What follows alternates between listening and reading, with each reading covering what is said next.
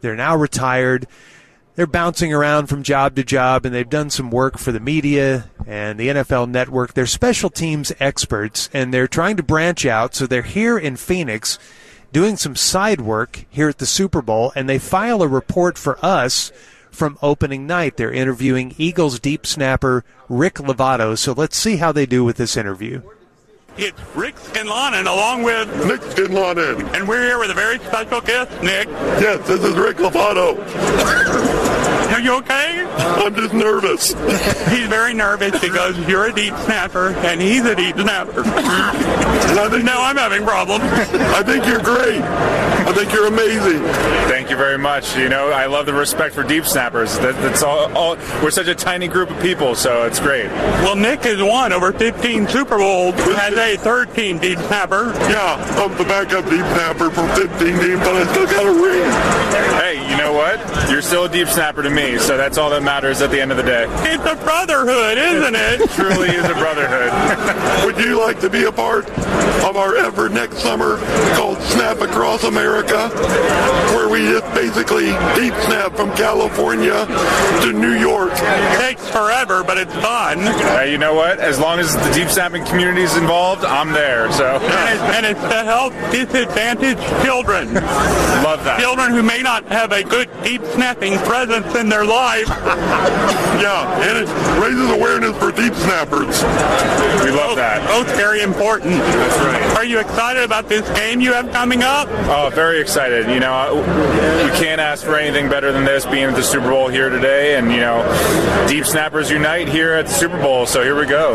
So tell us about this. I heard your family owns a restaurant. Is that true? Uh, it was, yes. We uh, we sold it actually five, uh, six years ago now. Oh. Uh, but yes, that's how I started uh, before I became a deep snapper in the NFL. So. But you, yeah, you used to work there, right, for your Oh, Yeah, dad? I did. I used to work there with my dad and my uncle, and uh, we made subs, we made pizza, and I was uh, at subs to snaps. That's what. That's what. Uh, Up the snap. I love snaps. it. Yeah, that sounds like a new thing we could start. Yeah, good idea. So what what kind of special food do you like? You know, uh, special food. Who? Uh, pork roll, egg, and cheese. Not everyone knows what a pork roll, egg, and cheese. Big, big in New Jersey, so that's probably my favorite thing to do from from there. Do you think the Philly cheesesteak is overrated? No, I love the Philly cheesesteak. I, I absolutely do. And there's so many great spots in Philly with so many good cheesesteaks. So What's your favorite place to go for a cheesesteak? Angelo's Pizzeria, surprisingly, has a the best uh, cheesesteak in Philadelphia, in my opinion. okay, all right. When we were kids, our mommy wouldn't let us watch Star Wars. That's unfortunate. We have no idea what's happened. Who's your favorite quarterback? My favorite quarterback is Jalen Hurts, of course. you Come know. on, gotta be, gotta be Jalen Hurts, right? Yeah, I guess that was not a very good question. So I'll ask another very, very good question.